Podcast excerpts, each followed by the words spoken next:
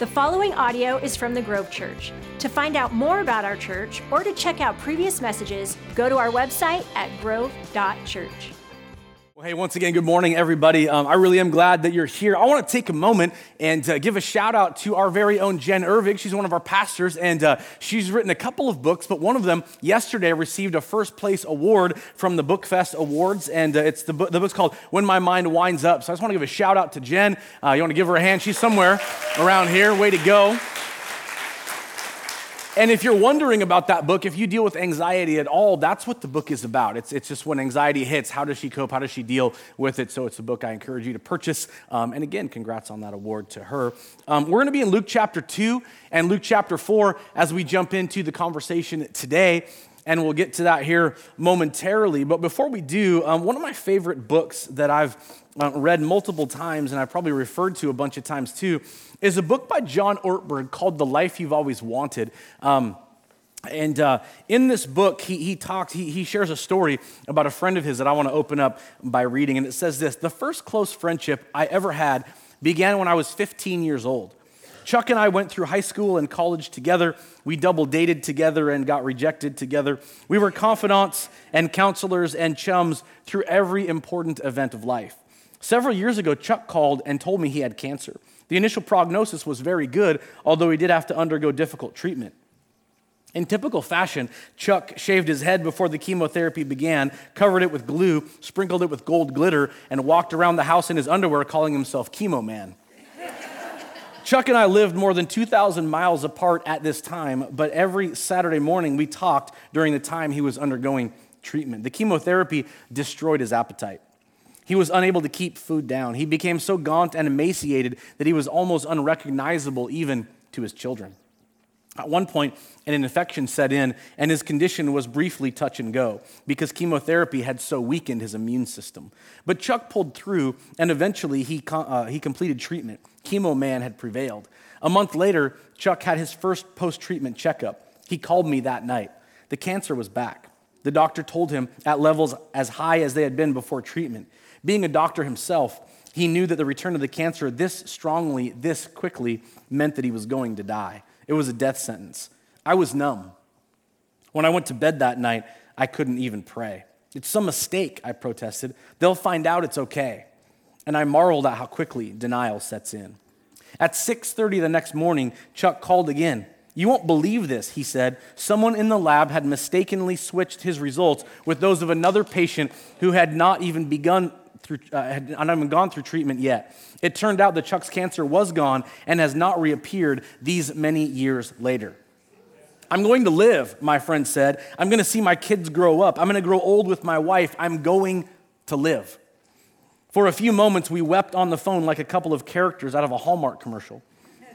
He couldn't stop touching his, his kids or hugging his wife. The things that had bothered him before faded into utter insignificance. He was going to live, and suddenly he did not just know intellectually, but actually experience the truth that life is a gift. We don't earn it, we can't control it, we can't take even a moment for granted. Every tick of the clock is a gift from God. And maybe you're familiar with experiences or an experience like that. I do know that the older I get, I wake up with a weird pain and go, oh, is this the end? Anybody, you know, with, as, as years go by, it's amazing how you can go to bed at night, wake up in the morning, have some odd pain and be like, oh, something's really wrong. Um, or you get some weird growth somewhere, you're like, oh, this has got to be curtains for me. Um, but anyway, how about this phrase? Every tick of the clock is a gift from God. I pause there intentionally because sometimes we go through life so quickly, the pace of life happens to us so rapidly that, that we look back and go, Where in the world did it all go? Every tick of the clock is a gift from God. We don't often look at life that way. When I think about, you know, along the same vein, we miss opportunities to revel in the moments all the time. I happen to love April and May in the Pacific Northwest. I love how you start seeing that light green color on the trees as the leaves start coming out on the branches. I love how you see the daffodils first and then the tulips starting to pop out of the ground and grow a little taller and the flowers begin to open up. I love how even on a walk yesterday with my wife, I was listening to the robins singing and birds as we made our way around our neighborhood. I love moments like that, but it's easy in our world to miss out on simple things like that. According to multiple studies, and if you just Google this, you will find endless articles to read. Anxiety is as high as it's ever been. Hopelessness and dread and panic and even fighting the will to live are as bad as they've ever been in our world. And yet you think of how can that be when you and I exist in the most prosperous society in the history of human existence? And part of it has everything to do with this word celebration and how it gets edged out because we're watching 24 hour news cycles, because we're focusing on all the negative things, because we allow the mountain of the trial that we face to overshadow the sun shining in our lives. So we don't celebrate, and yet celebration is a basic need, whether you think it is or not. There's something about celebration that matters. In fact, I would say this you and I, if you're a follower of Christ, ought to know that this right now is a season of celebration in the Christian calendar. We have two weeks from today, Easter Sunday or Resurrection Sunday. Why in the world would we not take, which we're going to do, take the next two weeks to talk about the power and the need for celebration? And so here we are, and that's what we're going to focus on. What I want to do is prepare us for the reason that Resurrection Sunday is a big deal, and we're going to party. I'm just warning you that two weeks from now, we're gonna party, okay? So, so prepare yourselves, and hopefully this does that, uh, or this helps as well. So let me build a case for celebration, and where I wanna start is the Christmas story. So, oddly enough, you can go, well, didn't we just go through the Christmas season and now we're moving into a whole nother season? But I want you to focus on what happens here in Luke chapter 2. And you're gonna be very familiar and you're gonna feel like you were sitting in here just months ago listening to the same text. And there were shepherds living out in the fields nearby, keeping watch over their flocks at night. And the angel of the Lord appeared to them, and the glory of the Lord shone around them, and they were terrified. But the angel said to them, Do not be afraid. I bring you good news that will cause great joy for all the people. Today, in the town of David, a Savior has been born to you, and he is the Messiah, the Lord. This will be a sign to you. You will find a baby wrapped in cloths and lying in a manger. Suddenly, a great company of heavenly hosts appeared with the angel, praising God and saying, Glory to God in the highest heaven, and on earth, peace to those on whom his favor rests. Let's pray. Jesus, we pray over the scripture today and ask that you would help us understand, you would open our eyes to the power and the need in our lives for celebration. I pray for clarity, and I pray as we walk out of here, we would have a new commitment when it comes to this word, and that it would exist more than it ever has, maybe, in our lives. In Jesus' name, amen. So here we read what we sort of refer to as a portion of the Christmas story. And we're in April, and I read it because it, it comes back to this simple fact Jesus' entrance into the world was full of celebration. When, when, when you have this portion that talks about these shepherds, and all of a sudden there's an angel that appears to them, and they're terrified, and you would be too. And yet the angel says, Do not be afraid. I bring you what?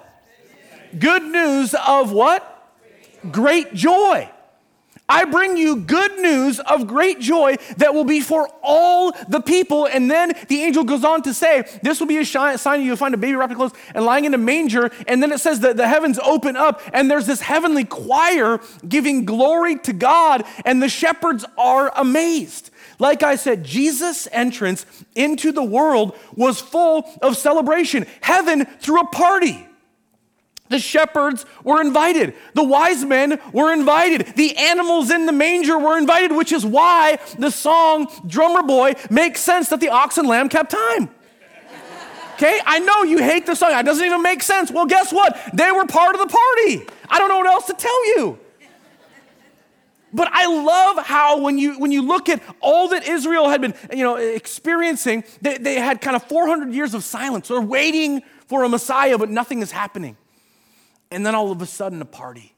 The heavens open up. The shepherds see this angel talking about good news of great joy. And then they go on to, to you know, experience it. And it says after verse 14 and 15, 16 of Luke chapter 2 that the shepherds go and see this baby in a manger. And it says they left and spread word concerning the child, and everyone was filled with awe.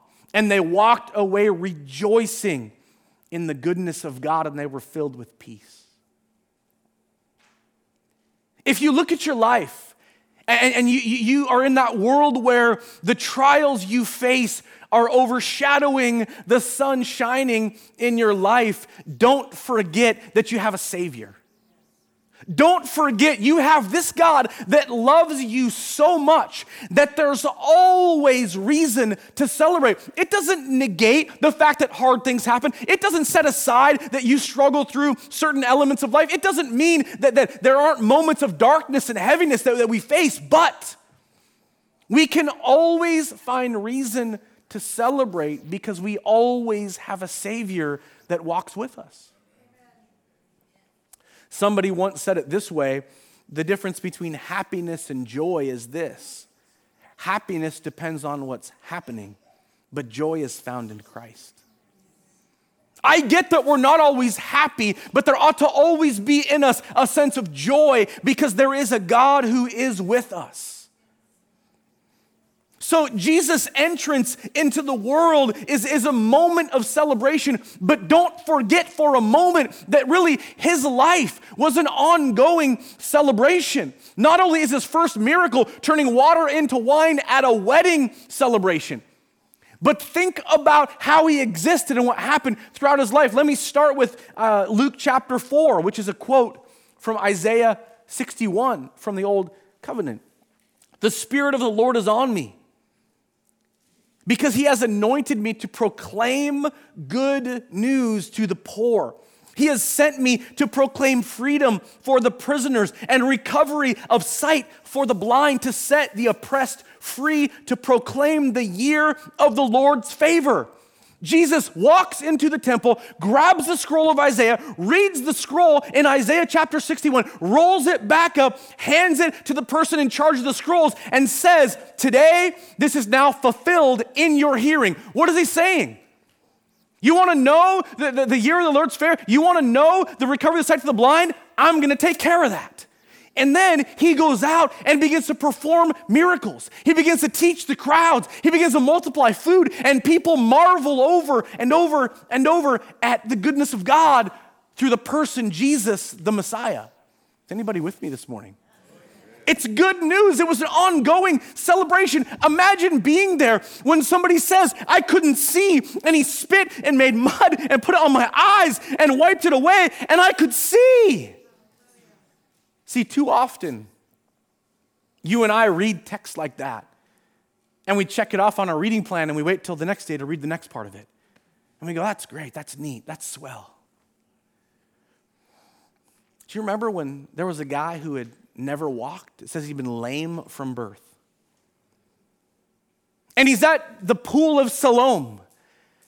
And over and over, he wants to be healed. And there's this, this, this legend that says if, if the water is stirred somehow, that whoever gets into the water first gets the first miracle.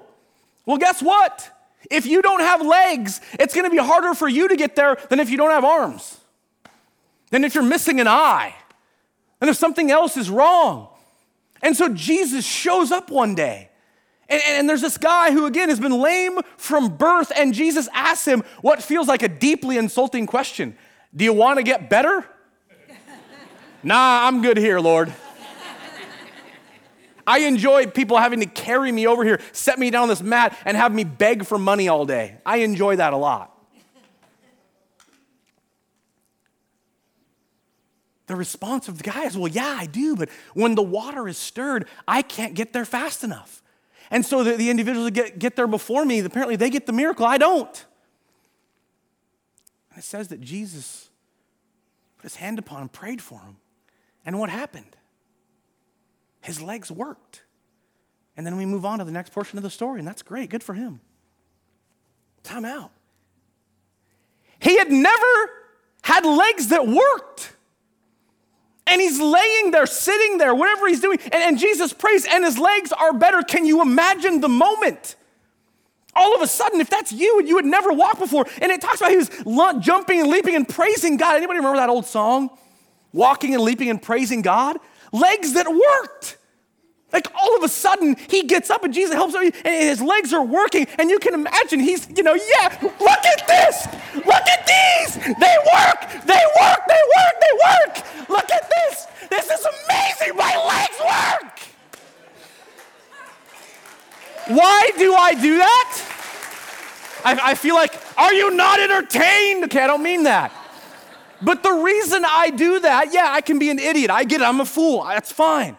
But the reason is because you and I read it and it's like sterile.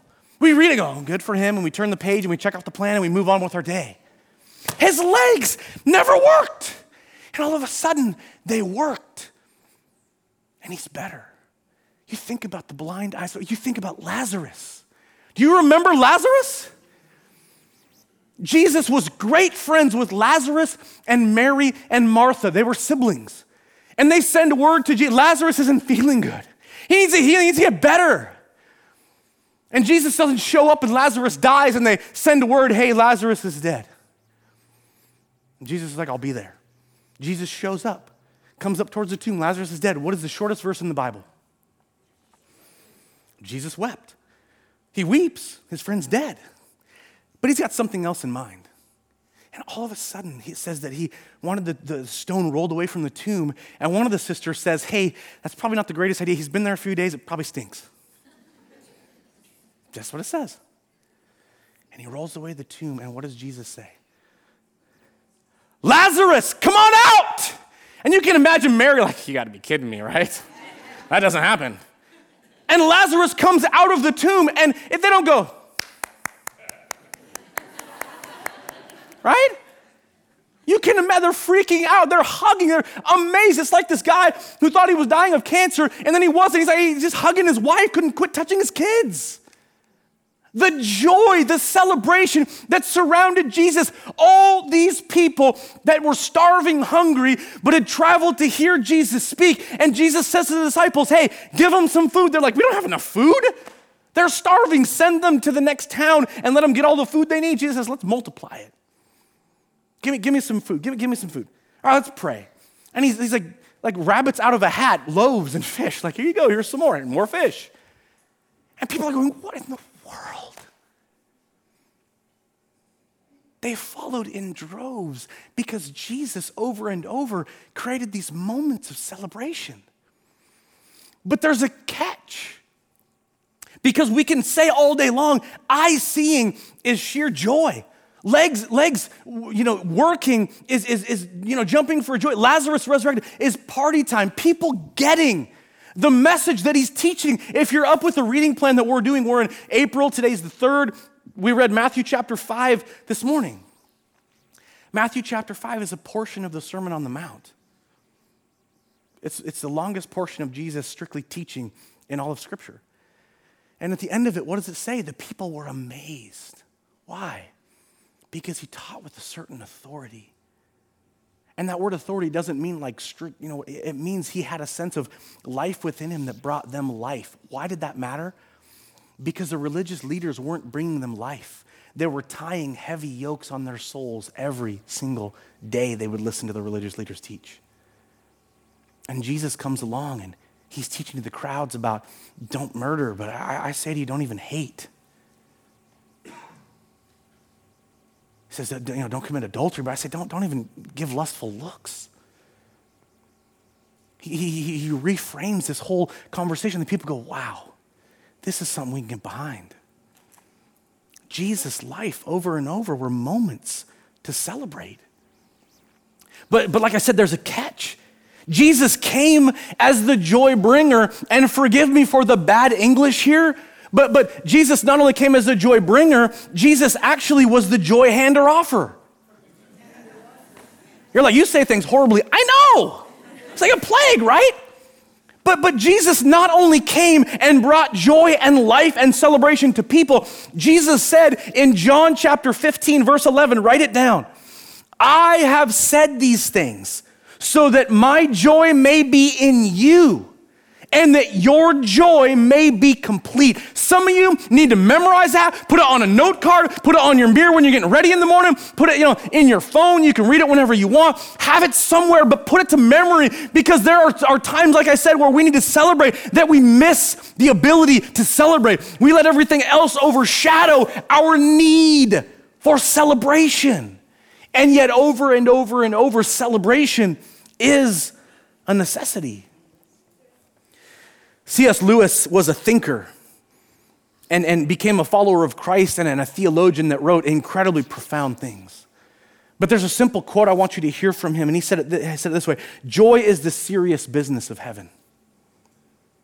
I love that. Joy is at the heart of God's plan for human beings because joy is at the heart of God Himself. How many of you have heard of, and I quote them all the time, the fruit of the Spirit? How many of you guys have heard those before? Raise your hands. Okay? Galatians 5:22 says the fruit of the Spirit is love. The second on the list. Not necessarily order of importance, but the second on the list. If you're in the Spirit, walking out life in the Holy Spirit, then your life will be marked by love, joy. Would you say that that marks your life? Would you say that you have a deep seated sense of joy? Would you say that you find reasons to celebrate in life? Or, like I said, are you going through this life and there's, there's these trials that are overshadowing the sun shining in your world? Joy is the serious business of heaven.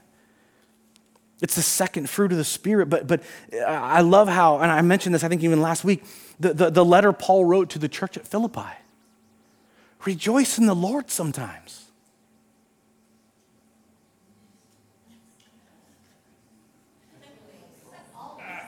Oh, oh, I got it wrong? I'm sorry, I was talking about how we live. I know, you're like, that's mean.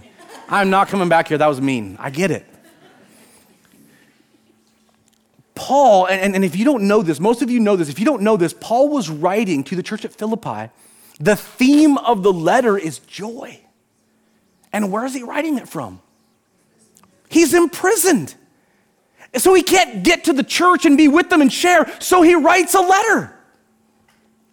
And he says, Rejoice in the Lord. Always. Let me say it again Rejoice. Always. That's what he says. Rejoice in the Lord always. Let me say it again. Rejoice. And over and over throughout the letter, he talks about the need for you and I to rejoice and pray and have peace. It's this picture of what we're called to do, and yet we miss out on the opportunity all the time. The opposite of being joyful is being joyless. In fact, I'm going to go back to Ortberg. He says this joylessness may be the sin most tolerated by the church. Why is it that we have to look like we're dipped in pickle juice?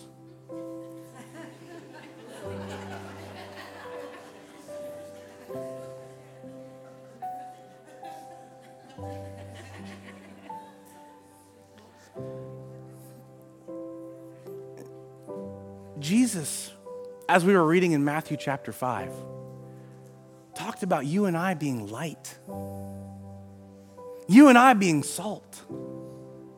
You and I being a city on a hill.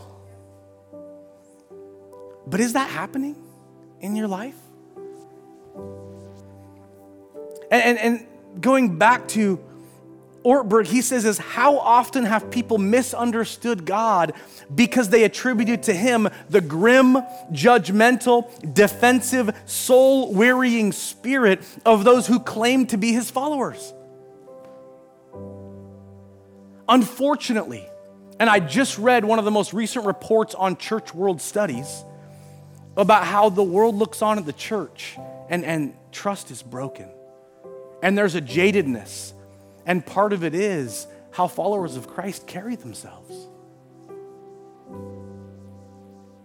Where's the joy? When was the last time someone said to you, What is it about what you have? Because I need that.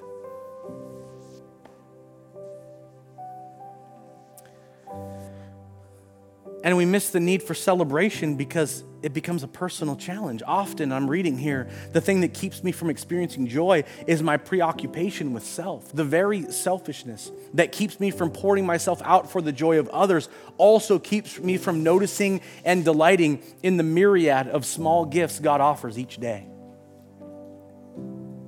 A preoccupation with self that keeps us from realizing life is a gift. I, I want to go back to the story of this individual who had cancer and dealt with it and then had the test and they, it was all bad and then all of a sudden, wait, it wasn't. And I love how he talks about this whole picture of every tick of the clock as a gift from God. But it makes me think of the great theologian Tim McGraw. Some of you know where I'm going with this. I'm sorry, but there's something about that song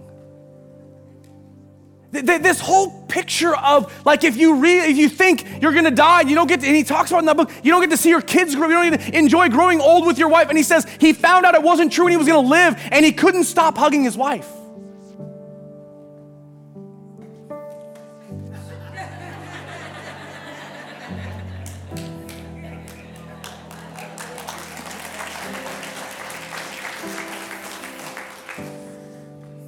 Tim McGraw. Anybody know the song? I went skydiving, I went Rocky Mountain climbing, I went 2.7 seconds on a bull named Fu Manchu, and I loved deeper, and I spoke sweeter, and I, I gave forgiveness I've been denying. Someday I hope you get the chance, right, to live like you were dying. It's that idea, like, every tick of the clock is a gift. There are reasons all around us to celebrate. I, we're doing this series as a two parter leading up to Easter. Next week, we're going to talk about the how, some of the nuts and bolts be, behind what it looks like for you and I to celebrate. But I am warning you, two weeks from today, we're going to celebrate. I'm like, do we get some confetti cannons? Like, we're going to have fun. It is Resurrection Sunday, guys. There's a God who loves us enough that we can celebrate what He's done for us. If you're in here and you go, well, I'm on a strict diet and I don't do sugar and I'm trying to do this and that, that Sunday you're gonna eat sugar. Why? We're gonna have donuts. donuts, fruit, all kinds of fun things to drink. You're gonna be in here celebrating. I may do the moonwalk. I mean, who knows, right? Maybe pull off the wave and you'd be like, why? What in the world is going on here? Why? Because if there's ever a day that you and I ought to celebrate, it's Resurrection Sunday. Buckle your seatbelts, it's gonna be fun. In fact, unbuckle them because we'll do the wave, maybe. you guys, look at who God is. Look at the gift He's given us, yes, in Christ and salvation. For some of us, the gift of relationship with people that love us dearly. Sometimes the gift of, of walking outside as you leave here today and looking at some of the trees and watching that light green color as it gets darker, as we get into May and June, the big bright leaves, the flowers, the sun shining on our face. We miss out on these opportunities because, again, we let stuff, stress, anxiety, all this overshadow the hope that we have and the gifts that God gives us all the time.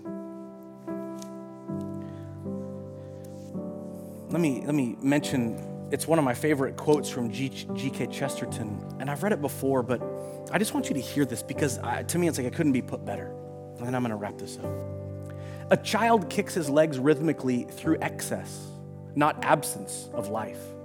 Because children have abounding vitality, because they are in spirit fierce and free.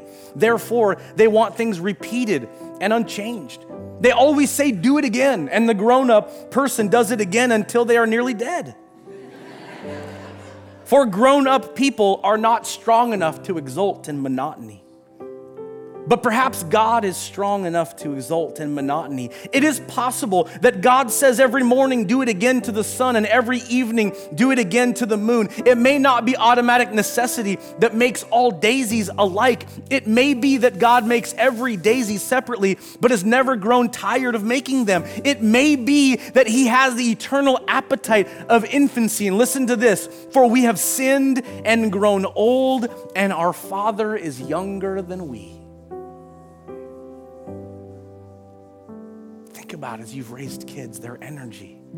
And yes, they wear us out. And somebody reminded me years ago, and I've never forgotten this the days are long, but the years are short. The reminder of the joy and energy of children is a reflection of the heart of a God who reminds us to celebrate, to find joy in simple things, to realize the power of His love and salvation.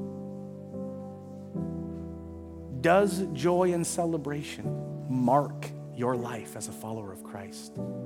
If you are one, the challenge is it should. And like I said, next week we'll get into the how. We'll talk about the details. But I want to pray. Father, today, God, I would ask that, that you would continue to open our hearts when it comes to celebration. And that's not to set aside the seriousness of some of the things that go on in our world or some of the things that people face personally. But God, it's in those moments that we're reminded, Jesus, you refuse to leave us or forsake us, and that right there is a reason for joy. The moments of celebration, whether it be, God, anniversaries in marriage or the birthday that used to be a, something to celebrate as we get older, it feels less so. God, reframe our hearts that every tick of the clock is a gift. Jesus, help us see differently and live differently. Because maybe for some today, and that's been my prayer, the light bulbs come on. That God, we have reason to celebrate. Jesus, I pray your spirit would remind us. I pray for some that need to leave here and memorize John 15 11. That Jesus, you not only were a carrier of joy, but you handed it off to us that our joy would be complete in you. God, help us walk that out. Remind us of it when life gets overwhelming, when anger wants to be the order of the day, where frustration, depression, anxiety, fear, dread, panic, hopelessness, where those want to set in, God, I pray we would fight back with the joy you've given us as we surrender to your spirit in Jesus' name. Thank you for listening to the Grove Church Message Podcast. To keep up to date with us, like us on Facebook, follow us on Instagram, or check us out at our website, grove.church.